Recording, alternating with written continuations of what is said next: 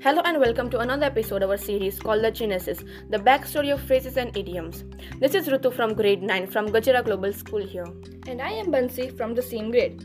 For today's episode, we have taken up the phrase where the rubber meets the road. This phrase means where you have to face your challenges. It means when the theory becomes a practice. The origins of this idiom can be traced back to advertising. There are a few early examples of it being used.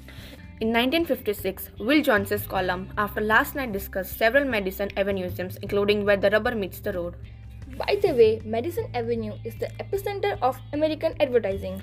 Erskine Johnson wrote a similar article in the Dixon Evening Telegraph the same year, drawing attention to this idiom. This phrase was also listed as advertising slang by Jane Sherman, who wrote Cityside in the Los Angeles Times. and A.L. Osborne, who wrote The Matter of Fact in the Binghamton Press in 1957. Later that year, Hellboy's national column referred to this idiom as businessman bebop, explaining that it originated in the ivory tower world of advertising. And has spread throughout the industry with the speed of chickenpox in a kindergarten.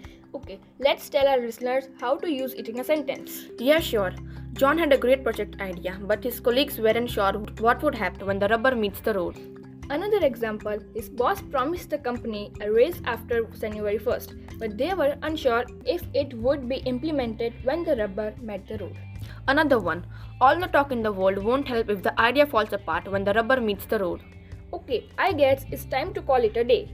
But before we go, I just want to let you know that you are welcome to send us your favorite idioms and phrases. We'd love to talk about them on the next podcast. We release a podcast every Wednesday.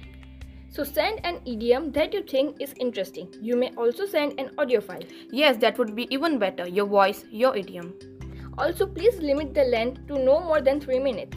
So that our listeners can learn something in as little time as possible. Here's something else we would like to tell you. You are welcome to join us on the next podcast as a guest, and we'll talk about an intriguing idiom. Okay, I believe it's been 3 minutes, so for the time being, bye. We'll see you next week on Wednesday. Thank you for taking the time to hear us out. We'll see you later. Thank you. Thank you.